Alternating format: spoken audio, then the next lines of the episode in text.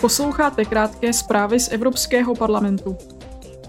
Ve Štrasburku dnes začíná další plenární zasedání. Parlament bude s komisí jednat o podpoře EU pro Turecko a Sýrii, které byly zasaženy ničivým zemětřesením.